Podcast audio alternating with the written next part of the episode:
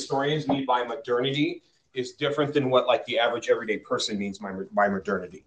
And so, so what people mean by modernity usually is the era that's somewhere in the era, vicinity of the French Revolution. Think like the late 1700s to about the fall of the Berlin Wall in 1989. So, like for about 200 year window, late 1700s to early late 1900s is kind of the window of the modern era because there was a lot of common philosophies, you know, philosophies of government, philosophies of there's a worldview there.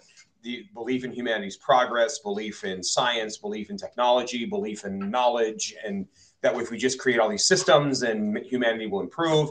And then we had two world wars and it didn't work, right? You know, that sort of thing. And so, but that's most people trace it to that. So just we'll uh, we'll get more into that um, when we go, um, but that'll make more sense. So for those of you just coming in, I just handed this out. Um, if you didn't get one, it's on the desk behind Jessica. Yeah, what's up? Did last week's get recorded? I think it did with Chris. I'm gonna have to go back and see because he had trouble with the video, so we're gonna do the video still. Um, but it is it is somewhere, but it's like an eight hour long video because it just kept recording when he left.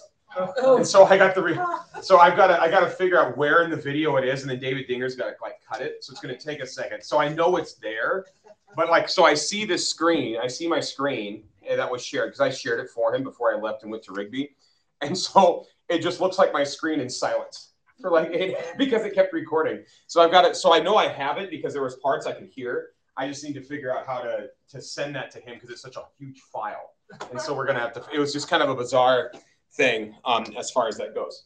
Um, yeah, no problem. So yeah, I will try to. I'll, I'll probably call it like understanding the times special guest or something, so that because he does it. Because I'm going to pick up pretty much where we left off, um, as far as that goes. If you already if you already brought your session two one, if you've been in class, I'm going to finish that session two one, and then there's a new grid thing that I printed off for everybody. That grid I will explain, but I was kind of joking with people as they were coming in. The grid is my told you so. And the, and the reason I say that is I made that chart in 2012. And so I'm coming back to it now saying, hey, now I got Carl Trueman's curriculum. And I'm like, he's kind of saying kind of what I was, I was kind of on, you know, in my worldview studies and my master's degree um, on some of these same things in terms of the history of worldviews. Um, the difference is, is we're now actually seeing it in popular culture more than we used to. Um, but actually, some of the stuff that's happening, if you look at, I have not, I, I, you know, it's one of those, you know, swear my mother's life sort of thing, you know. I have not edited it. It is exactly as it was in 2012 when I made the chart. And I taught a class called uh, Worldviews at War. I taught a class, it was one of the first classes I taught here at Grace. And I made that chart. And I would say it's actually probably even more relevant than it was then. Um, and you'll see why when we, we get to understanding the times um, as far as that goes. So uh, thank you for being uh, courteous to Pastor Chris when he was here. Um, he had some technology issues, I know, but we got that ironed out. And like I said, once I get that eight video recording trimmed, we should be good to go, and his uh, his kind of special will be there.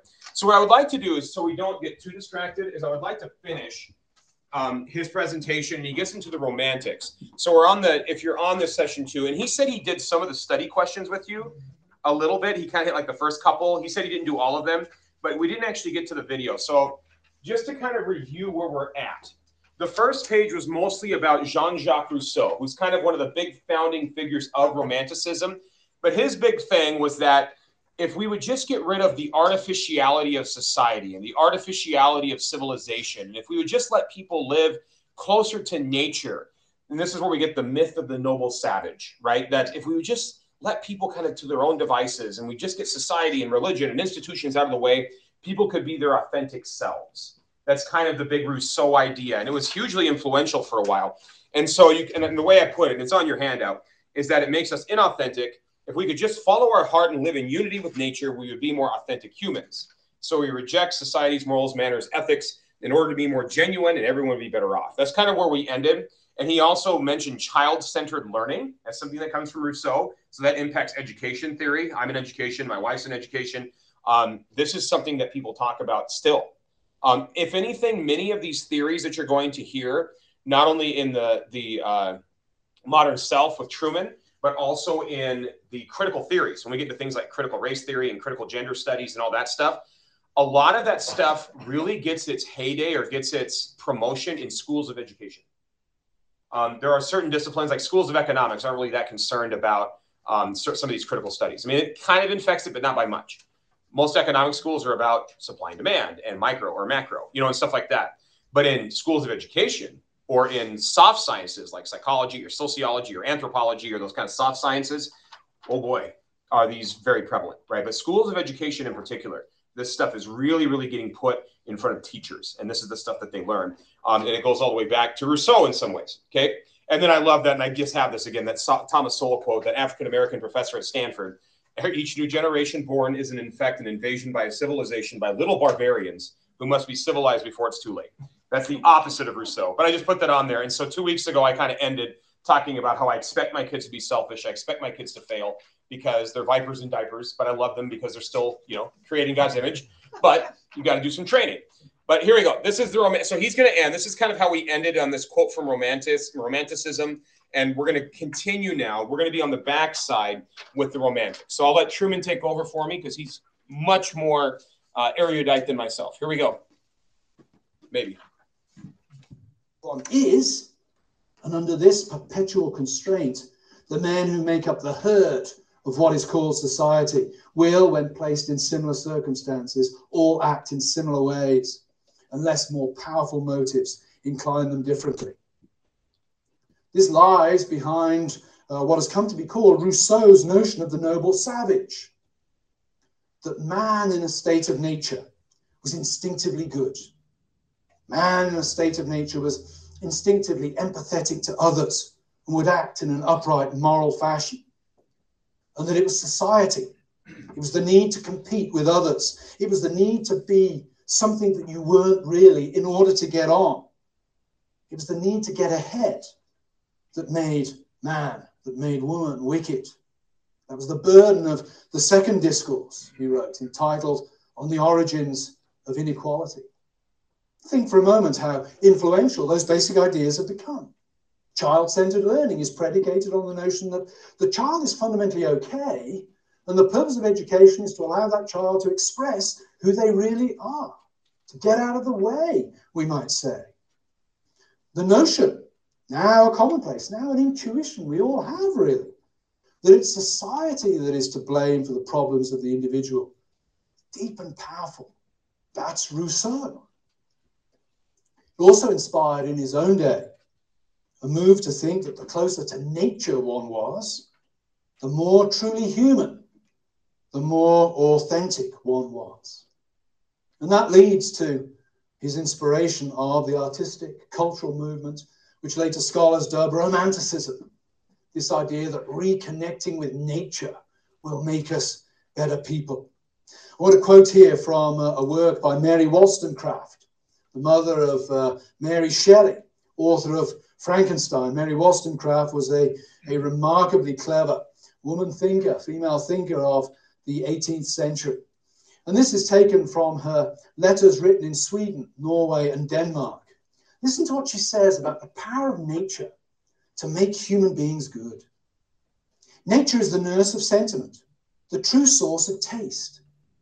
Yet what misery as well as rapture is produced by a quick perception of the beautiful and sublime when it is exercised in observing animated nature. When every beauteous feeling and emotion, notice the emphasis on psychology, every feeling and emotion excites responsive sympathy. And the harmonized soul sinks into melancholy or rises to ecstasy, just as the chords are touched like the Aeolian harp agitated by the changing wind. But how dangerous it is to foster these sentiments in an imperfect state of existence, and how difficult to eradicate them when an affection for mankind, a passion for an individual, is but the unfolding of that love which embraces all that is great and beautiful. When a warm heart has received strong impressions, they are not to be effaced. Emotions become sentiments, and the imagination renders even transient sensations permanent by fondly retracing them. I cannot, without a thrill of delight, recollect views I have seen which are not to be forgotten, nor looks I have felt in every nerve which I shall never more meet. The grave has closed over a dear friend, the friend of my youth. Still she is present with me, and I hear her soft voice warbling as I stray over the heath.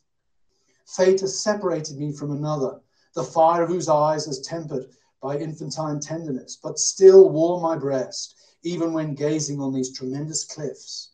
Sublime emotions absorb my soul. What's Mary Wollstonecraft saying there? memories of great and powerful emotional experiences, particularly those connected to nature. shape who we are morally. It's our feelings. It's our feelings that make us moral persons. It's not society, it's not sophistication. It's attuning our feelings, our sentiments to the power, the awesome power of nature, to the emotional experiences we have of love and friendship. This finds expression in William Wordsworth.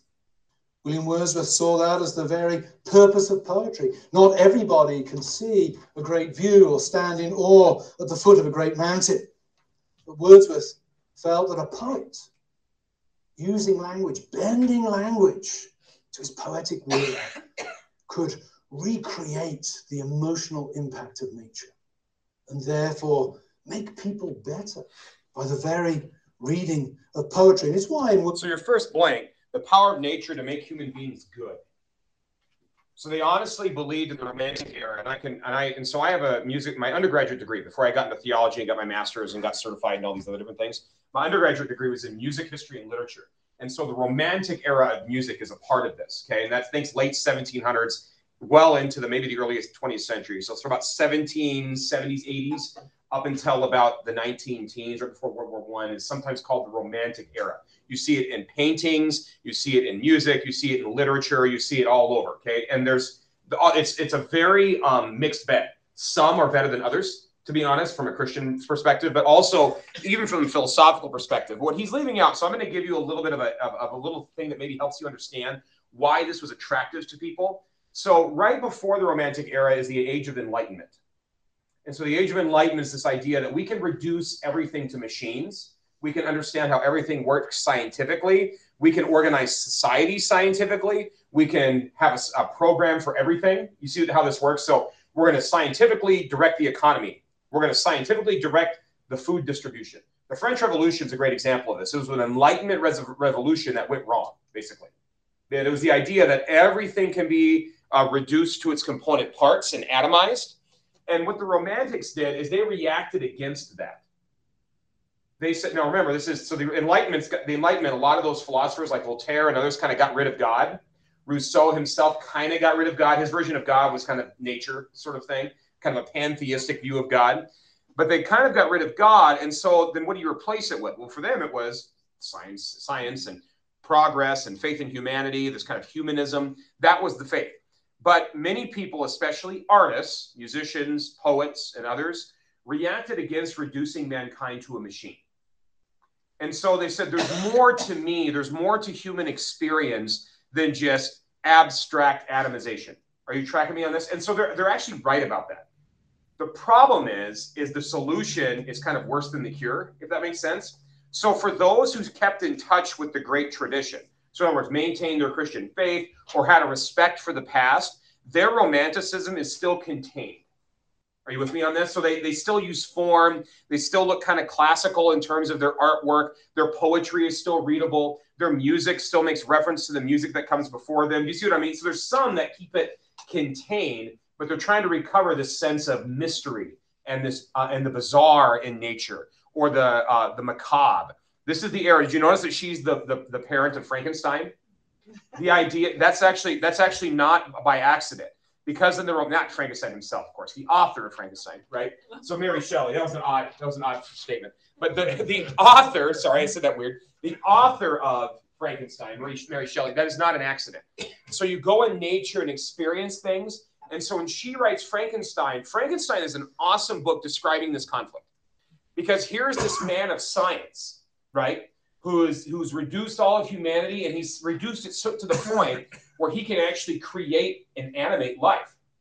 But it gets out of hand, and the creature, by the way, Frankenstein is not the creature. Frankenstein is actually the doctor. A lot of people forget that. It's actually Frankenstein's creature that people image, right? With like the, the pins in his neck and all that stuff. Okay. But there's a made, I can't remember when it came out. It's like 80s or 90s. There's a made for TV movie that's a little bit more truer to the original vision. The creature actually confronts Frankenstein and says, Do I have a soul? What is my nature? Can I love? Can I, do you see what he's doing? So the creature is asking Frankenstein these questions. And so in Mary Shelley's work, she's showing this. This is, this is romanticism. It's the essence of romanticism is you can't reduce human, human beings to just a scientific artifice you can't reduce scientific beings to just a machine. And so romanticism was a reaction against that. The problem was, is because now you've gotten rid of the source for transcendent truth, God, right? Now, where are you going to find that sense of transcendent truth? And you're going to find it in nature, or you're going to find it where? In you. You see what's going to happen here? So there's a reason that this historical development takes place. So romanticism, in some ways, is actually a healthy reaction against an overreach by some of the Enlightenment. The problem is, is some of those then divorce themselves from reality or the great tradition, and it becomes all meaning. And so now you can create reality if you're a really good poet. You can make people better if you just write good enough music and they're in harmony with nature. Then you can have this moment. You have these sublime moments. The idea of the sublime is a big romantic term. It doesn't, and, and I have to explain this to students all the time. Romanticism is not, I love my girlfriend and we're running through fields of flowers and we're Twitter pages. That's not romanticism. That's actually part of it, but it's much bigger than that.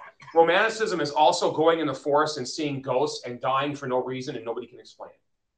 That's romanticism. Do you see what I mean? So there's, or the idea that I went into nature and I had this moment. There was this little moment where I saw the sunset and I saw, and it went down. I saw the stars, and I was just at this this little quick moment. Felt like I was one with nature, and I had this emotional experience that I can't even put into words. And it's there that I realized who I really am. And so in Idaho and in Montana and Wyoming, kind of my neck of the woods where I grew up in Montana and now live in Idaho, uh, Western Americans are romantics about nature. The mountains are my church. See, that's we've inherited a little of this in the Rocky Mountain West in particular. We've inherited that kind of romantic view of nature. This has never really gone away. In the United States, your experience with romanticism, there's two big authors uh, Ralph Waldo Emerson. Have you ever heard that name before? And Henry David Thoreau. You ever had to read Walden as a high schooler? That's the, America's version of romanticism is called transcendentalism. But Henry David Thoreau, just like Rousseau, I need to live away from society. So I'm going to have my property called Walden out in the woods and kind of live off the grid. And that's how I can be my authentic self. See what I mean? So romanticism hits the United States through Thoreau and Emerson. And that's where we in the West parts of the United States during the age of expansion have inherited that. So you know all about romanticism. It's what we do outside. That's how we experience it. In Europe and in other places, it's mostly through the arts is where they experienced it. Okay. And so you'll see that in nature. And so, how do I write good music? Well, I got to go hike in the mountains, then I'll write good music. That's literally how people like Beethoven and Brahms and others thought. Is that now the difference is somebody like with Brahms or Beethoven is they would also look back to the past and say, what can I learn from these great classicists and church composers and the Renaissance? They would actually look back and learn from it. Others would say, I need to do it all on my own. Because I because after all, to be my authentic me, I have to be absolutely creative and can't rely on anybody else because that's not being authentic. So now we got to blow up all the rules, blow up the whole system just to be my authentic self. See where this is see where this is headed in the art. So this is you can tell I have to talk about this all the time.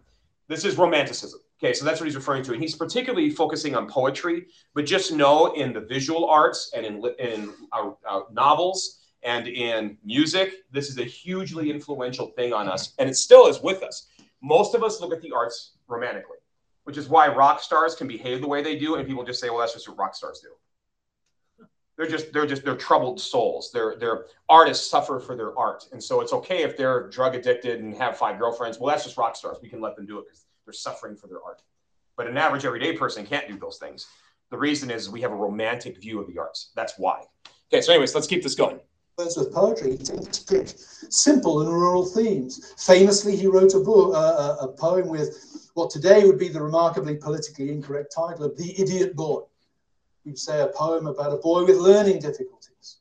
And he was criticized for this by uh, former friend, by friends who said to him, you know, why have you written a book about a poor uh, child with learning difficulties? And his response was, because there you see humanity at its most genuine.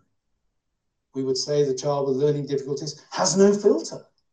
What you see is what you get by studying humanity in that form, or by studying humanity in the form of a poor rural folk, uninhibited by the false sophistication of the city, there you see true humanity in its best form. Think of how significant that has become for today. Think of how significant the figure of the artist has become.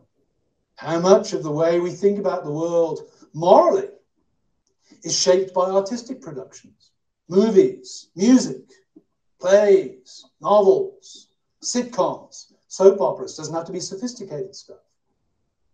Notice what all these things often have in common. They bring forth emotions. They appeal to our sentiments. They appeal not to our reason so much as they do to our passions, to shape how we think. That's Rousseau. That's the Romantics. But then a serious question arises what happens? What happens if nature itself has no meaning? What happens if our passions are just passions? There is no objective moral quality or no objective moral standard by which we might judge them. What happens then? What happens, to put it in the terms of Charles Taylor, what happens if the immanent frame becomes the sole and dominant way of thinking about the world we live? What if nature is just chaos? What becomes of humanity then? What becomes of morality then? How are our psyches to be formed? What are we to make of religion and ethics in that context? Well, that takes us to our next two lectures and to two of the greatest thinkers of all time, to Karl Marx and to Friedrich Nietzsche. Okay, so that's how he ends this. If you didn't get if you didn't get to the uh, the blank there, belief in the artist is one who can connect people in this truth. It's truth that you create truth in your art, and that I'm not kidding. You will find romantics that will actually say that certain composers or certain artists or certain poets are literally, and this is the language used, it's religious. They'll say they are priests of their art because they're like they are able to give you uh, the priest is somebody who advocates for the people the person who gives you religious instruction the person who gives you religious meaning and so if you're a composer or an artist or whoever it is you are now able to communicate to people and give people truths that they would not have experienced it before isn't that kind of interesting how they think so that's how people look at things so that's we that's why we like stories and narratives as opposed to propositional truth excuse me, I gotta get my coffee here. Um, so how this works is instead of saying like I, I have actually I'll put the I have the ancient Greeks up here, and this is fascinating because the ancient Greeks thought about all this stuff. Just so you know, they're like you know 2000. We're reinventing the wheel again. Just so you know, okay. But the ancient Greeks would talk about this also, in that Aristotle, for example, was concerned in how do you know if something's actually true or not. And so from Aristotle, we get syllogistic reasoning, we get logic, right? So the most famous example of this is all men are mortal, premise one. Premise two, Socrates is a man. Conclusion, Socrates is mortal. You recognize that kind of reasoning? That's called syllogistic reasoning. So premise one, premise two, conclusion. That was a way for Aristotle to say how we can know truths. Okay, and so this is a reflection of how the Greeks were thinking. But the playwrights, the drama folks, were interested in okay, what happens when man acts according to his instincts and his baser nature? What happens when mankind is consumed by excessive pride? Hubris is the big word for that.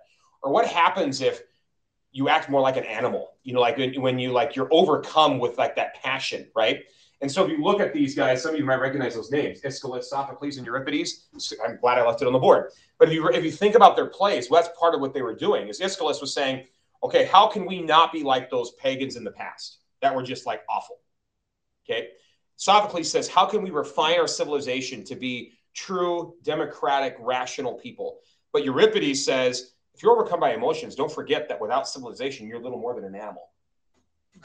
So it's a real, you see what I'm saying? So they, they, they, the Greeks were onto this. They were thinking about this sort of stuff, which is why I like teaching Western Civ to freshmen because like lights click, you know, it's kind of fun um, because they do that sort of thing because they see that the ancient Greeks thought about that.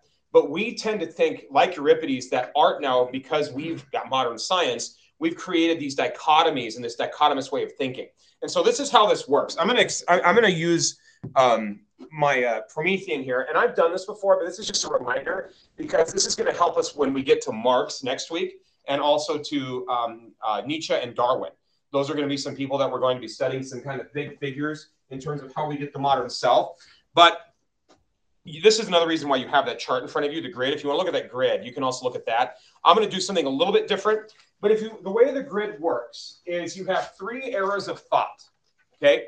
And you have, and this is just kind of eras of his, history. They're not exact time periods because any historian will tell you there's lots of overlap. So that's not, they're not exact time periods. But the pre-modern era is really anything pre-1700s. So think before the 1700s is the pre-modern era. The modern era, if you want to write that in, you can. I can put it up here too. So we call this pre. Whoop, gotta use my writing here. Thank you. So for pre-modern, look at that big. Okay, so pre-modern, this would be like this is pre 1700s. Okay, so anything before the 1700s is the pre modern era. Okay, the modern era, and this is the era of Rousseau and the Romantics, is sometimes said to be the 1700s to the 1990s with the fall of the Berlin Wall and the collapse of communism, because that was like the glass kind of great modern system that people had faith in, and it didn't work. Now, people were trying to resurrect it, but it didn't really work. Okay. So you have the modern era, the 1700s to the 1900s. If that's the case, then oh, I'll write it over here. Sorry, it's not the most organized thing in the world. The postmodern, which means after modern era, is the 1990s to the present. So this is everybody in this room, looking around, everybody in this room, you've lived in this transition to the postmodern era. Um, I was born in 1984. My wife's 1985. So I'm an older millennial. Okay, so I'm considered an older millennial borderline Gen Xer. So I kind of have a mix of those two. If you know your generational studies, I'm kind of a combo of Gen X and millennial. Okay. And so I was born in 1984. Um, and so my childhood was when this was happening. But when you live in a place like northern Montana, you're kind of isolated from it. Do you get what I'm saying? If in, in a place like East Idaho, with our LDS community neighbors and other things, you're kind of screened from some of this initially, right? So from the 90s early 2000s, yeah, you might see some weird stuff happening in the cities, but you don't see it right away. Is that fair? You get what I'm saying? Like you don't, it doesn't seem that off. Then all of a sudden, as it percolates, like anything in Idaho, Montana, eventually the culture from the cities, via what Carl Trueman pointed out, mass media, uh, through music, through movies, it starts to hit younger generations, right? And it starts to become more popular, and you start to see some of these ramifications. So this is what that chart means. So as you look, there's different presuppositions. So in other words, what do people assume going into things? And this is where I had my little I told you so moments. I made this in 2012. Is what you're seeing in the culture and understanding the times is the postmodern era starting to come to its full fruition. Notice also, I think it's like the fourth or five thing. I talked about self-identity. You can describe your identity, meaning, and stuff to yourself. I actually put that on the chart in 2012. This is exactly, and what Trueman's done is explain why that's there. but that's what we're dealing with right now. So, what this leads to is dichotomous reasoning, and it goes all the way back to the Romantics and the Enlightenment. So, I'm going to make my, my pen here a little bit smaller. And I've done this exercise before, but I want to do it again just to kind of show you how this has worked. What's happened is because of the Enlightenment and the Romantic era, we have this fact value dichotomy. And I'm going to contrast this with the Christian worldview at the end of class. There's going to be a method to my madness here. But what Trueman's talking about here is this fact value uh, dichotomy. And so if nature if nature is the realm of science and facts like the enlightenment, that's stuff we can know. But things like your self-perception, that's just your own personal value and that can be fungible and changeable depending on how you feel. Right? And so here's some things that are considered facts. I'll change colors here. So like math, well, that's just a fact. Science, okay. Uh, most people would say economics. Okay, these are things that you can study and you can test and you can repeat and put in a test tube, or you can create theory and see it in action, right? Other things would be uh, uh, like the news, even though you can interpret the news wrongly, but there's still that, right? That sort of thing. Reality itself. These are facts, but values are things like music, culture, uh, religion, morals, hence value, right? Morals, the arts in general, ethics. And so, what this does is people kind of create um, this dichotomy in their brains where, well, if we can study it scientifically, that's a fact. But if you can't study it, then that's just your opinion. Okay, so you have faith. That's great for you because that's just your values. So if your value is that you're religious on Sundays or that you're a Christian, That's your values, and that's fine. I'm happy for you. But, oh, but science, if you disagree with science, then you're out of touch with reality. You see how that th- thinking kind of impacts us? So go back to the romantics, go back to Trueman. This is why I'm trying to I'm trying to get get something across here. This is why we view the arts romantically. That's why I'm drawing a circle right here. We view things like the arts here, but we view things like science here, which is why we say things like beauty is in the eye of the beholder, or it's all apples and oranges. Sound familiar? That's just all a matter of taste. Think about that. That's how we talk. I mean, we all do this. We talk about this with music. That's just taste. Doesn't matter. The ancient Greeks would have, would have rejected that thinking, and the pre-modern man would have rejected that thinking. Because all of reality was one holistic whole. All truth is God's truth. So the ancient Greeks would have said, hey, you see those columns? Those are inherently beautiful. And if you disagree with that, there's something wrong with you. Think about what I just said.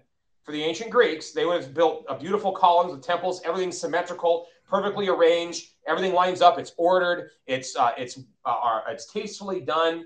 They would have they would have shown you one of their most beautiful uh, temples, like the Parthenon, and said that is objectively beautiful beautiful for everybody everywhere. That there's actually a scientific, mathematical law of beauty. They would have actually said that you can measure beauty mathematically. See how they have one same reality?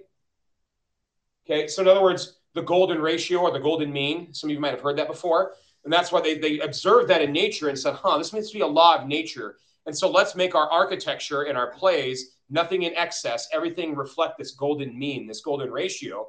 And so therefore, math, science, art, religion, music, new, all of this is one whole for the ancient Greeks. And if you don't understand that to them, I'm just I'm communicating to this. This is the pre-modern era. The issue was not that it wasn't objectively true. The issue is that you were blind enough or not educated enough to see it. So they believed in objective reality. It's true for everyone everywhere. You follow me on this? This is pre-modern. So what romanticism does for some in the extremes, because they viewed this stuff as like the enlightenment, they said, well, that's not everything I experience as a person. So when it comes to the arts or it comes to my religion, my, the other side of my human being, we bifurcated us. We have this kind of divide now, this fact value dichotomy, which the medieval Christians would have rejected, the ancient Romans and Greeks would have rejected, the ancient Jews would have rejected. But we assume this more often than we think. Well, that's just my, it's all about taste. Your taste in music, it's just, you know, it's just your taste. Everybody's got their own personal preferences, and that's okay. The Greeks would have, would have heartily disagreed with that. Plato in his Republic says, when the mode of the music changes, the walls of the city shake. That's Plato. Okay. And it's his Republic, and that's about an ideal society. Okay. It's saying an ideal society, saying that music has an enormous power and that when the music changes, something's going on in your city, the polis. That's the city, right? The life of the city. So when the mode of the music changes, the walls of the city shake. It's an interesting observation. So he would have he actually went as far as to say what modes and scales of music are appropriate for different settings for his ideal city. We would hate that. We would just say, well, it's all about taste. What are you talking about? It's just music. See that dichotomous thinking that we've adopted? And that goes back to the romantics. So think about this now with value, what we're going to add, and this is why we're doing the modern self, is identity. That's just your personal value. That's not scientific. It doesn't matter if in science I observe that you have boy parts or girl parts. What matters is what you value and how you feel on the inside. What's your authentic you? See? So, this bifurcated thinking that starts here is a huge deal for the way we think about reality. Now, here's the funny thing about this at its most fundamental level, nobody can truly, absolutely live this way, but we want to function in this way because it avoids difficult conversations and it allows us to make our own personal choices. That's why we like it. I get to choose. I get to choose what music, movies, and stuff I think are good. I get to choose what my ethics and values are. I get to choose what my identity is. I see how see how it's self-centered. We're here. Well, yeah, we agree that like you know the way photosynthesis works. That's just that's science, and we agree with that. And we all have access to that. But when it comes to a search for meaning, oh boy, it's got to be here because what this allows me to do, and this is where it's going to get us to next week, and then I want to show you something. What this allows me to do is to say, well, reality doesn't involve God. Like how things really are, there's no God. It's all naturalism. It's all nature. It's all the immanent frame, is the word that Carl Trueman uses. It's all the immanent frame. And since it's all the immanent frame, I can recreate any of this stuff because it's inherently not scientific. And this allows me to do because there's nothing else, anyways. So you're oppressing me from being my authentic me because I'm not accountable to anyone. Why are you stopping me? Why judge me? There's no ultimate reference point, right? So that's this. This is I, I, it's really hard for me to kind of explain this to students because they have a hard time. Because I'll I'll do this. I do this test. You'll just love it. I'll have to do this with you sometime. I have a PowerPoint that I have for my kids, and I show like these great works of art, and then I show like a chicken art scratch that I did in Microsoft Paint, and I said that's better art than that. Prove me wrong. And they struggle. It's like, well, all just a matter of taste. Why you're saying Michelangelo's Sistine Chapel is better than my Microsoft Paint? How dare you judge me? That's my value. It's all about taste. How are you? You see what I'm doing? And they don't know how to answer because we've been sold this sort of thing. Whereas I would argue, like the ancient Greeks, there are certain things that are objective. Yes, there's a difference between Michelangelo and Raphael. That would be taste. But they're both excellent. They're both praiseworthy. They're both, you get what I'm saying? There's a difference between Mozart and Haydn. That would be taste. But to say a guy strumming in his guitar is equally valid as Mozart, well, we got a different we got a different debate. Are you kind of getting the point that I'm making on this? But we've all bought into this, and it's really hard to unlearn this sort of thing. It impacts us in the church all the time. Well, as long as your heart's in the right place, it doesn't matter. Think about that and what that actually means. See what I'm saying? Do we reject objective truth just because, well, if your heart's in the right place, it's okay? See? And so we we bought it into this in the church because we've put religion here. It's not based on objective truth. And so, yeah, just praise God however you want. See? We do this all the time. And it's and, and it's just something, and it's really hard to unpack this noodle. I mean, this is, I mean, this would take years of unlearning, right? To actually get to that. What's the Yoda, right? You must unlearn what you have learned. That's this is one of those moments where if to, to blow this up, we would have to unlearn what we have learned and it's just it's just our default. It's our default. That's what carl Trueman points out. He's like ask my dad my grandpa about do you find fulfillment in your job? He would say yeah it puts food on the table. It provides for my kids you know? He's like ask me and i say yeah it's very fulfilling. I get a real kick out of this. That's his instinctual thing. And so it's an instinct because it's so programmed into us. It's the cultural imaginary that everybody assumes is the word that he'll use from that Okay, so this dichotomy, we'll talk more about this when we get to critical theory, because what critical theory is going to do is to say because all this stuff is fungible, we can therefore interpret society however it means to us. So if I experience society as oppressive, it is therefore oppressive. See what I mean? Because it's my experience, and you can't question my experience. In fact, we need alternative experiences and alternative sources of knowledge because science itself is oppressive because it stops me from, see, being my authentic me. So when we get to critical theories, this comes back when it comes to critical theories. So what I want to end with, this is what I want to end with today, is I want to say that we as Christians hold to objective truth. We cannot lose this. Christ says, this is my Christian worldview moment. I am the way and the truth and the life. No one comes to the Father but by me. Christ will say to God in his farewell discourse to the Father, he's God himself, of course, thy word is truth. He says this in the Gospel of John. We believe in absolute objective truth. Now, we might be clouded in our vision. We may not see it clearly in all circumstances at all times. I'm willing to admit that. We have our own biases and stuff. Of course, nobody's denying that. But we still believe that reality is real and that truth is actually out there. And this is why I gave you that pre modern chart. If you look at pre modern, that language is referential, it can refer to truth. You see that? That truth is knowable, that it's referential. So when I speak two plus two equals four, it actually means something and corresponds to reality, not just another language game of symbols. Okay, that's a change. We cannot, if we believe, this is my biggest thing. This is this is why this is important to me, and I think Pastor Dinger would agree with me on this too.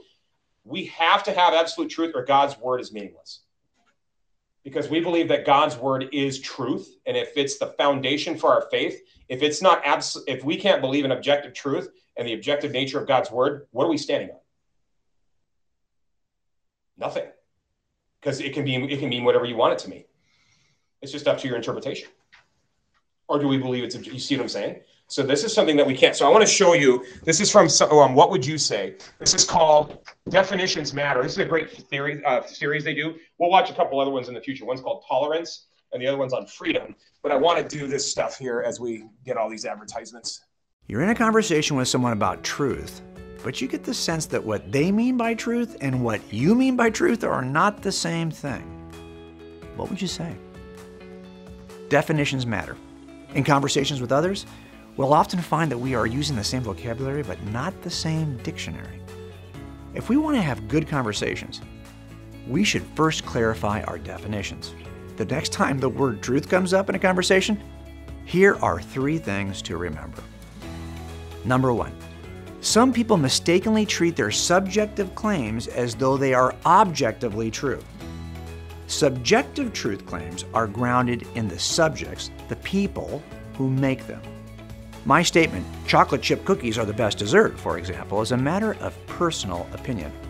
I, as the subject, get to decide if the claim is true, and while it may be true for me, it isn't necessarily true for others. That's okay, because everyone is entitled to their personal, subjective opinion about a variety of claims, from what they prefer for dessert, desire in a new car, or favor for a movie.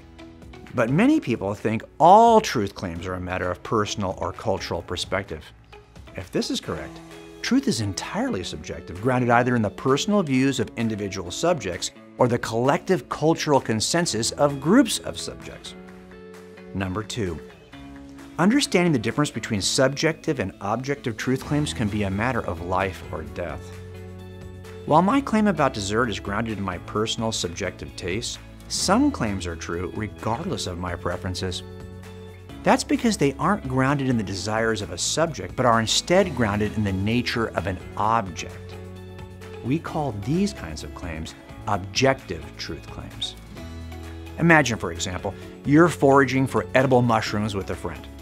Your goal is the tasty Asian paddy straw mushroom, a variety of mushroom that is used extensively in Asian cuisines. You find one, but your friend abruptly stops you from picking it. That's not a paddy straw, she says. That's a death cap mushroom. They look alike, but death caps are called that for a reason. They are extremely poisonous. You smartly decide to leave the mushroom alone. What made your friend's statement about the death cap mushroom true? Was it simply her subjective opinion? If you held a different opinion about the mushroom, would that have rendered it safe to eat? Is the truth about the poisonous nature of the mushroom grounded in your subjective opinion or in the nature of the mushroom itself. Your friend's declaration is an excellent example of an objective truth claim. The death cap mushroom is poisonous for anyone who eats it, whether they would personally affirm the claim or not. Death cap mushrooms are poisonous is an objective claim about reality, rooted in the nature of the object, the mushroom. It might be a true objective claim, or it might be a false objective claim. But one thing is certain our personal subjective opinion won't change the innate nature of the mushroom. Number three, caring people help others to understand the difference between subjective and objective truth claims. Imagine responding to your friend's claim about the mushroom in the following way ah, Mushrooms have been a delicacy for thousands of years, and I love them. From my perspective, they're all safe to eat. Should your friend intervene and stop you from eating the death cap? If so, on what basis could she do this if all truth claims are simply a matter of perspective? If your friend does stop you from eating the poisonous mushroom, should that intervention be seen as oppressive, or hateful, or some form of bigotry? If all truth claims are simply a matter of subjective perspective, her efforts could certainly be seen in one of those ways. But if there is an objective, deadly truth about the nature of the death cap mushroom, her efforts to help you see the difference between subjective and objective claims should be seen as nothing less than an act of righteous compassion. She apparently loved you enough to clarify your confusion. When we share what's objectively true about the nature of God, the claims of Christianity, or the truth of the Christian worldview, we show a similar concern for the people we love. Christianity may be true or it may be false, but one thing is certain our personal, subjective opinion about Jesus won't change who he is or what he did for us. Don't be afraid to help people understand that truth involves more than their personal perspective. Your efforts just may save their lives. So, the next time you're in a conversation and the word truth comes up, remember these three things. Number one, Some people mistakenly treat their subjective claims as though they are objectively true. Number two, understanding the difference between subjective and objective truth claims can be a matter of life or death. Number three, caring people help others understand the difference between subjective and objective truth claims. For What Would You Say? I'm J. Warner Wallace.